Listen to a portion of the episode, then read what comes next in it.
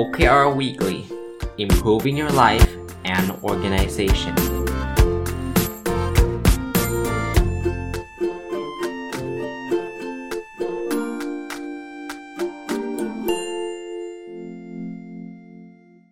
สวัสดีครับ ยินดีต้อนรับเข้าสู่นพดลสตอรี่พอดแคสต์นะครับ แล้วก็วันพุธนะครับ ยินดีต้อนรับเข้าสู่รายการ OKR Weekly นะ เป็นรายการที่ผมจะเอาเรื่องราวเกี่ยวข้องกับ OKR มาเล่าให้ฟังเป็น 2 ตอนนะตอนแรกก็คืออัปเดตความรู้เกี่ยวกับการใช้ OKR ในองค์กรนะครับแล้วก็ตอนที่ 2 ก็เป็นเรื่องของ Personal OKR ก็คือ OK การตั้ง OKR ส่วนบุคคลที่ผมจะเอา OKR ส่วนตัวผมมาอัปเดตให้ท่านฟังนะครับผมยังอยู่กับหนังสือชื่อว่า Objectives and Key Results นะครับเขียนโดย Paul R. Neven แล้วก็คุณเบนลาโมเต้เนาะเป็นหนังสือเล่มแรกเลย ที่เป็นภาษาอังกฤษที่ผมได้อ่านเกี่ยวข้องกับ OKR นะครับรีวิวมาเมื่อสัปดาห์ที่แล้วไปแล้ว 1นึ่งหนึ่งตอนนะครับ ตอนนี้เป็นตอนที่ 2 มาถึงบทที่ 3 นะ บทที่ 3 เป็นเรื่องของการสร้าง OKR เขาเรียกชื่อชื่อก็คือ creating effective OKR นะครับเขาก็เริ่มต้นจากการตั้ง objective ก่อนนะครับ หลักการตั้ง objective ของเขาเนี่ย ข้อแรกของเขาก็คือ มันจะต้องมี เป็นอะไรที่สร้างแรงบันดาลใจ หรือภาษาอังกฤษเรียกว่า inspirational ผมขยายความให้นะครับ การเขียนวัตถุประสงค์เนี่ยไม่ใช่เอางานประจำที่เราทำได้แล้วมานั่งเขียนนะครับ อย่างนั้นเป็นวัตถุประสงค์ที่ไม่เขียนมันก็สำเร็จนะครับ เพราะนั้นเลือกทำวัตถุประสงค์ที่โหเขียนแล้วว้าวอะ่ะ เขียนแล้วอยากลุกขึ้นมาอยากทำอะ inspirational นะครับอันที่ 2 attainable คือมันไม่ใช่ว้าวซะจนเรารู้สึกว่า เออ ไงก็ไม่ได้อยู่แล้วนะครับ เพราะฉะนั้นเนี่ยจะต้องเป็นอะไรที่มันมันต้องทำได้ด้วย มีโอกาสทำได้ด้วยนะครับ อันที่ 3 doable in a quarter บางอย่างมีโอกาสทำได้แต่ใช้เวลา 3 ปี ไม่ใช่นะครับ OKR เนี่ย ปกติเป็นการตั้งเป้าระยะสั้น เพราะนั้น objective ที่เราพูดถึงกันเนี่ย ก็ควรจะเป็นอะไรที่ 3 เดือนเนี่ย น่าจะมีโอกาสทำได้ ถัดไปคือ controllable by the team คือตั้งเป้าแล้วต้องรอให้ทีมอื่นทำไม่เห็นเกี่ยวกับเราเลย หรือเราทำอะไรไม่ได้หรอกนะอย่างนี้มันก็ไม่รู้จะตั้ง Objective ไปทำไมใช่ไหมครับมันจะต้องเป็นอะไรที่เราสามารถที่จะทำได้ อาจจะไม่ร้อยเปอร์เซ็นต์แต่ว่ามันต้องเป็นส่วนใหญ่อยู่ในมือเรานะครับ ถัดไปคือ provide business values แปลว่าเป้านั้นเนี่ยมันสำเร็จแล้วมันต้องให้คุณค่ากับองค์กรนะคุณค่าในเชิงธุรกิจ ถ้าท่านเป็นองค์กรธุรกิจนะครับหรือคุณค่าในเชิงใดก็ตามที่มันตอบโจทย์องค์กร แล้วสุดท้ายนะครับก็คือ qualitative คือยังไม่ไม่ไม่ต้องมีตัวเลขนะ ที่เราบอกว่าเราอยากจะเป็น the best organization อย่างเงี้ยมันไม่ต้องมีตัวเลข ท่านไม่ต้องห่วงว่าอ้าวก็จะวัดได้ยังไง เดี๋ยว key result จะวัดเองนะครับ คราวนี้เขาก็มี tips หรือว่าเป็นข้อแนะนำในการเขียน objective เขาแนะนำว่าอย่างแรกเนี่ยนะ อย่าเอาสิ่งที่เราเป็น status quo status quo ก็คือที่เราทำได้อยู่แล้วอะอย่างนี้ไม่ไม่ไม่ไม่เหมาะสมเพราะว่าทำได้อยู่แล้วจะไปเขียนทำไมใช่ไหมครับ ถัดไปเนี่ยเขาบอกว่าให้ลองเราตั้งคำถามดู ถ้าสมมุติว่าเรายังไม่เข้าใจให้ถามกันเลยตั้งคำถามซึ่งกันและกันเลยว่า objective ข้อนี้มันคือประมาณไหนแบบไหนคุณหมายถึงแบบนั้นแบบนี้หรือเปล่า อย่างเงี้ยจะช่วยทำให้เราทำ objective และทุกคนเข้าใจตรงกัน ถัดไปเนี่ยเขาบอกว่าใช้ภาษาที่เป็นเชิงบวก อย่าใช้ภาษาว่าเราจะเป็นองค์กรที่ไม่อยากจะล้มเหลวนะ เราไม่อยากจะขาดทุนอันนี้มันเชิงลบ เราบอกต้องเป็นองค์กรที่ยิ่งใหญ่ เป็นองค์กรที่สุดยอด เป็นองค์กรที่มีกำไรสูง เป็นองค์กรที่ให้คุณค่ากับสังคม พยายามใช้ภาษาเชิงบวก พวกนี้มันจะ inspire เราได้ดีกว่านะครับ อันถัดไปเนี่ยเขาบอกว่าให้ตั้งกฎง่าย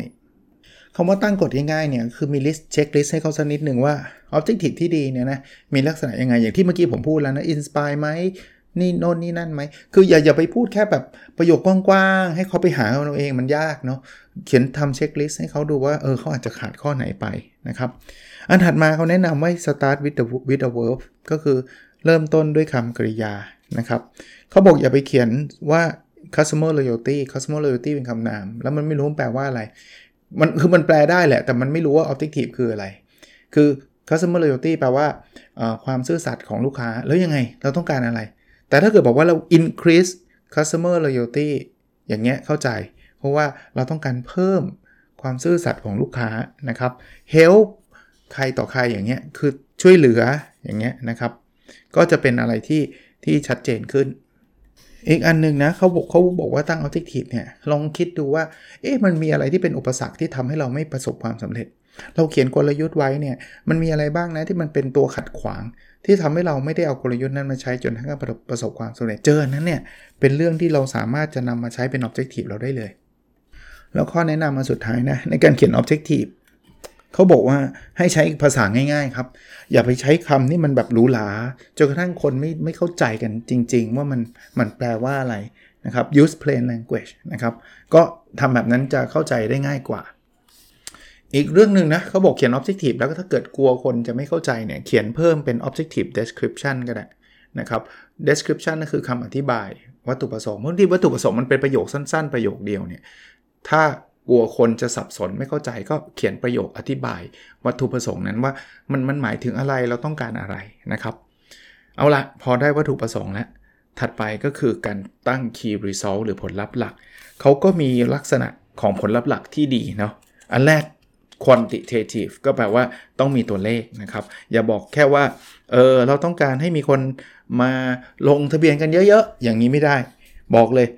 50% increasing ก็คือมันต้องลงทะเบียนเพิ่มขึ้น 50%ภายในระยะเวลาเท่าไหร่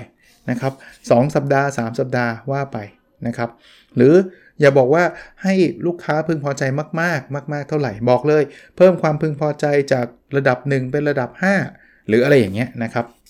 อันที่ 2 คือ aspirational คือตั้งให้มันท้าทายหน่อยนะอย่าไปตั้งอะไรที่มันง่าย ๆ แต่ก็อย่าไปท้าทายมากจนกระทั่งมันมันไม่มีทางถึงเลย อย่างนั้นคนก็จะ give up นะอันที่ 3 specific เฉพาะเจาะจงให้มันชัดเจนนะครับว่าเราต้องการอะไรตรงไหน อันถัดไปเขาบอกว่าโอนนะคือต้องมีคนรับผิดชอบนะ ต้องรู้นะว่า objective key result key result ข้อนี้ของใคร ใครเป็นคนรับผิดชอบเรื่องนี้ ซึ่งโดยปกติเนี่ย OKR ใครเขียนคนนั้นรับผิดชอบนะ ไม่ใช่เราไปเขียนให้คนอื่นอยู่แล้วนะครับ อันถัดไปคือ progress base ก็คือมันลิงก์กับความก้าวหน้า ว่าตอนนี้ทำไม่ได้ 10% 20% 30% Key Result มันถึงมีตัวเลขที่ทำเป็นสกอร์ของ Google ไง ที่เป็น0ถึง1อะมันบอกถึงความก้าวหน้า ถัดไปคือมีความสอดคล้องทั้งแนวตั้งและแนวนอน อธิบายให้ครับแนวตั้งก็คือ OKR ของเรากับ OKR ของเจ้านายเรา หรือผู้บริหารระดับสูงขึ้นไปเนี่ยต้องลิงก์กัน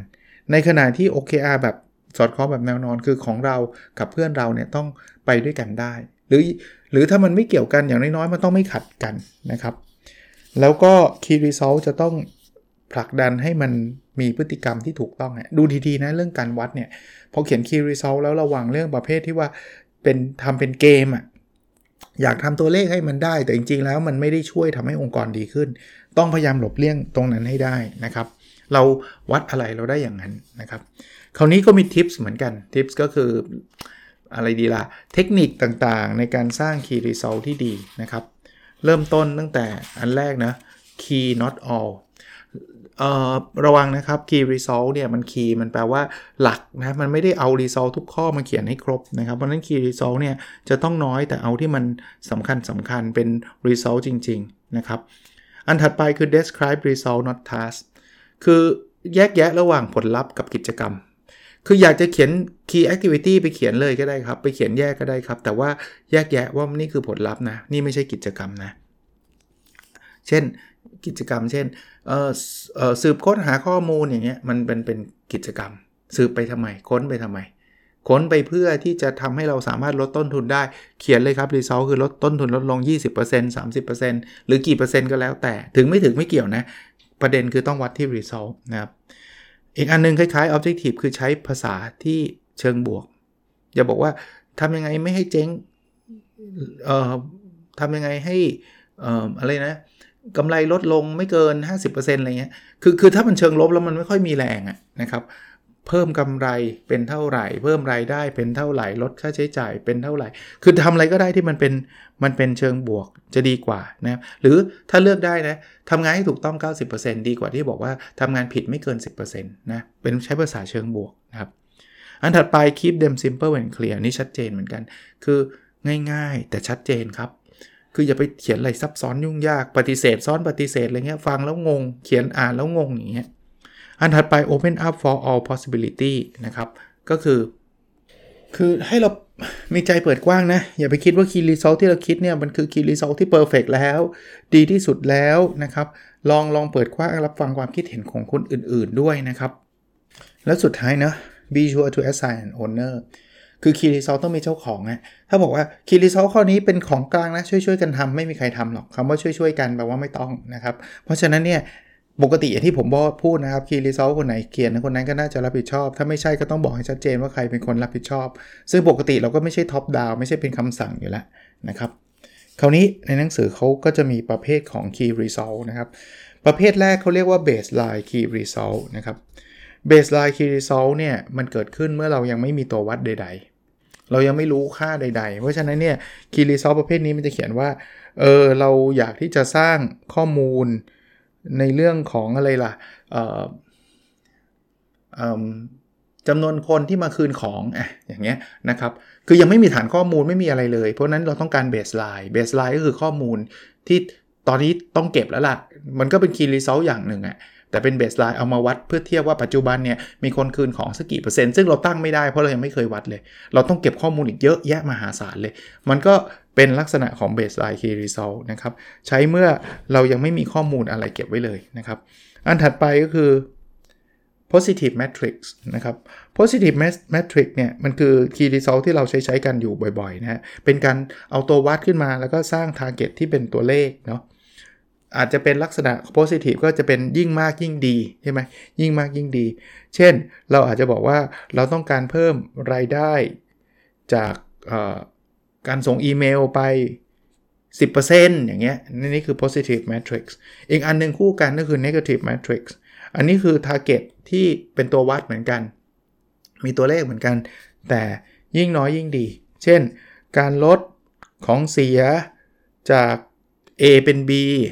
นะ B ก็ยิ่งน้อยยิ่งดีจาก 10%เป็น5%นะครับ หรืออลดระยะเวลาในการจัดการ invoice ตั้งแต่ 10 สัปดาห์5สัปดาห์หลือ 2 สัปดาห์อะไรเงี้ยนะครับ อีกอันคือ threshold target matrix นะครับ อันนี้เป็นการเซต range ของ matrix matrix ก็คือตัววัดนะครับ เช่นเราบอกว่าเราอยากให้มีระดับการใช้ประโยชน์เขาเรียกว่า utilization rate เนี่ยอยู่ระหว่าง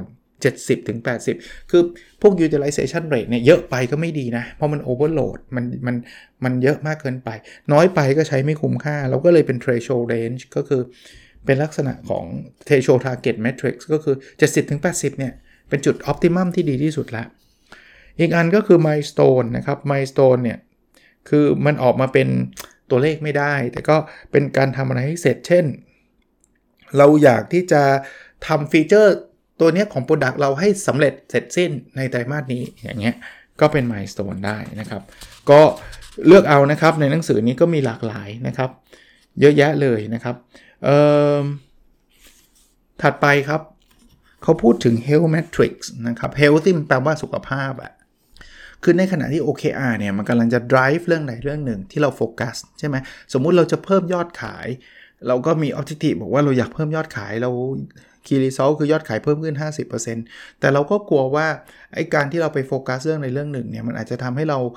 ละเลยสิ่งสำคัญไปเช่น customer satisfaction ที่อาจจะวัดจาก net promoter score NPS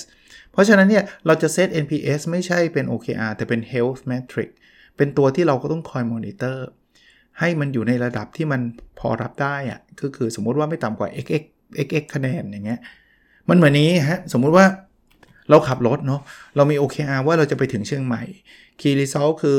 ไปถึงได้ภายใน 7 ชั่วโมง 5 ชั่วโมงอะไรเงี้ยแต่ Health Metric เราอาจจะเป็นความร้อนของของรถ คือมันไม่ใช่เป็นเป้าหมายหลักหรอก ว่าเราจะต้องมีอุณหภูมิเท่าไหร่ แต่ว่าเออมันต้องไม่ overheat เนาะถ้า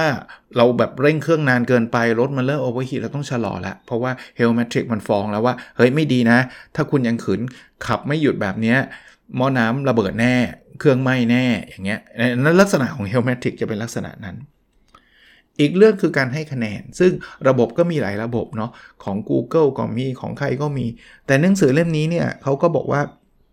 เขามีลักษณะของการให้คะแนนเป็น0ถึง1นะครับ ถ้า1เนี่ยเขาบอกว่ามันเป็นเอาคำที่แบบยากสุดๆเลย เกือบที่จะเป็นไปไม่ได้เลยนะครับ เพราะนั้นตั้งตรงนี้ไว้เป็น 1 0.7 เนี่ยคือมันยากนะ แต่ว่ามันมันมีโอกาสเป็นไปได้นะครับ ส่วน 0.3 เนี่ยมันคือ business as usual คือมันทำไม่ต้องใช้ effort ใดๆ ก็ได้อยู่แล้ว เขาก็ทำเป็น range แบบนี้ ส่วนคะแนนมันมาจากไหน เช่นสมมติว่าเอาเป็นตัวเลขแล้วกันเนาะ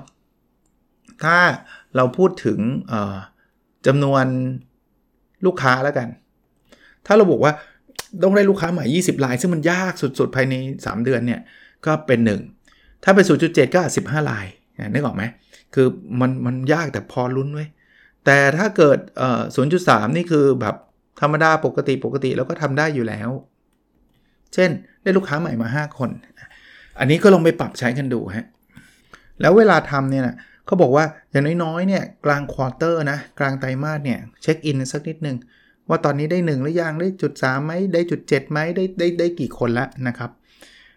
อีกเรื่องหนึ่งนะครับ ในการให้คะแนนไอตัว Key Result เนี่ยเขาบอกว่าดูคะแนนนะ ถ้ามันหนึ่งหมดเลยก็ง่ายเกินนะถ้ามันศูนย์หมดเลยก็แปลว่ามันอาจจะยากเกินหรือเราไม่ได้ทำอะไรเลยนะครับ ค่าเฉลี่ยที่ Google พูดนะ แล้วในหนังสือเล่มนี้ก็พูดถึงก็คือประมาณ 0.6 0.7 โดยเฉลี่ย ก็แปลว่าไอ้ไอตัวที่เราเป้าที่เราตั้งอะยากพอสมควรนะครับ คราวนี้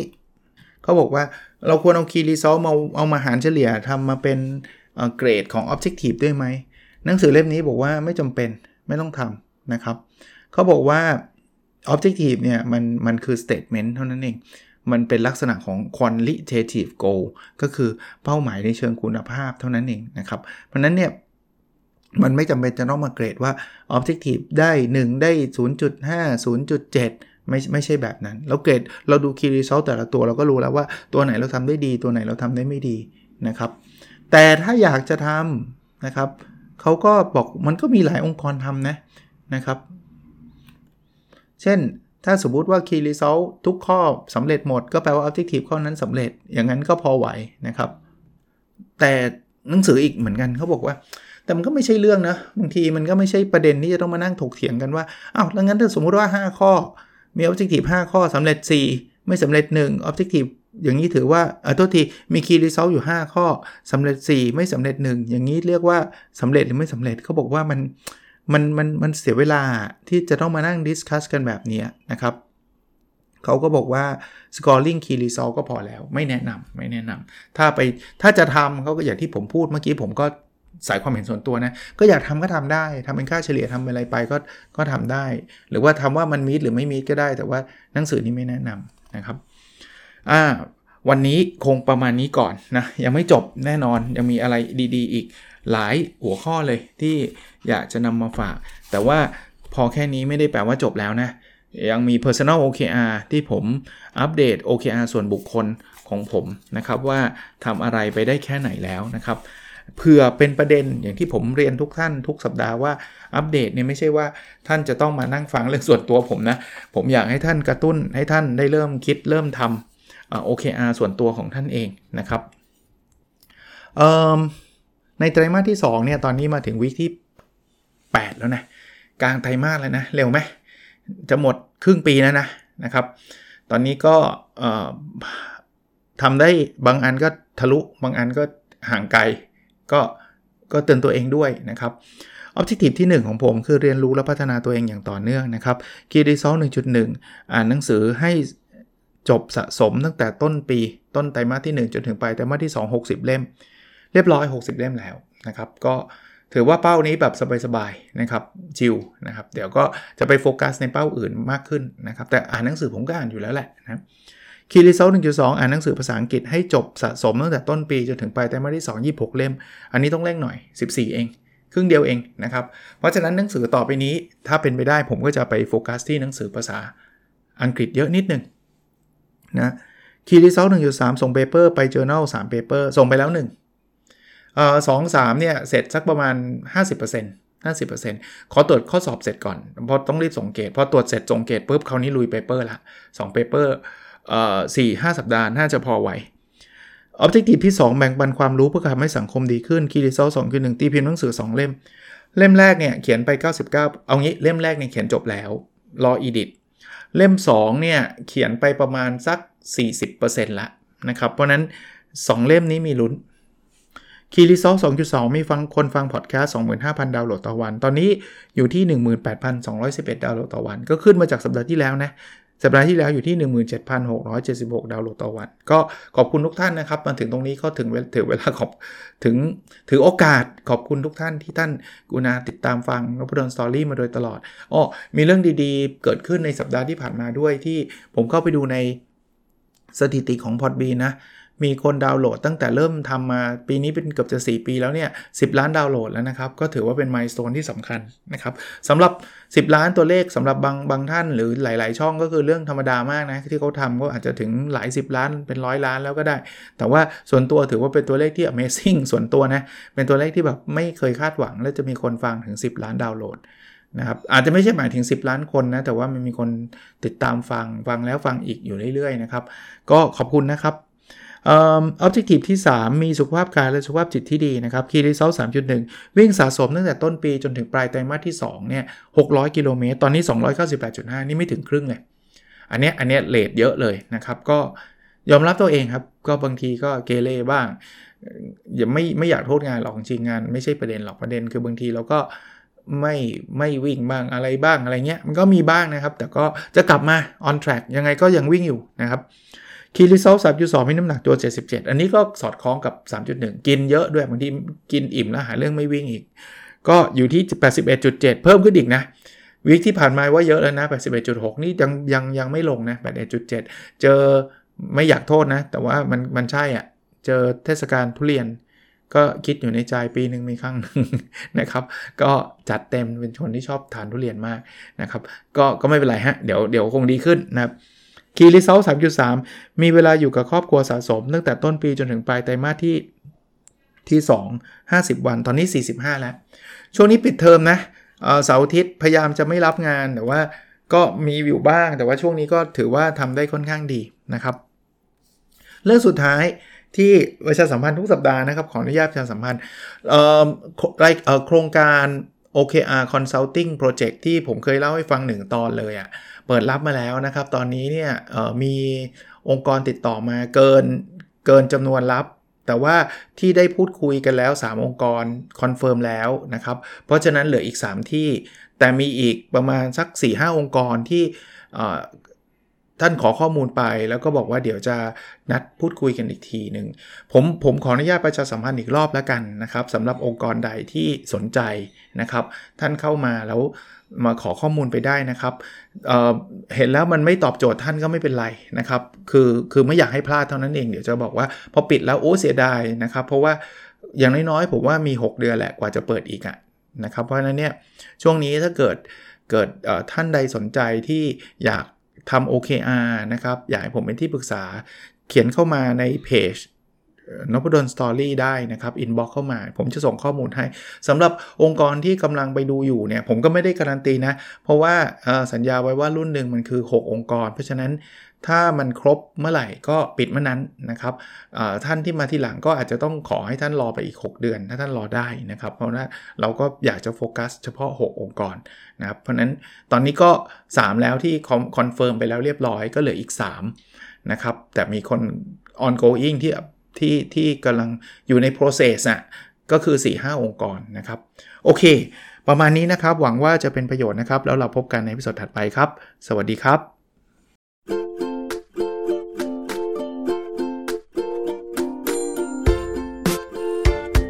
The OKR Weekly Improving Your Life and Organization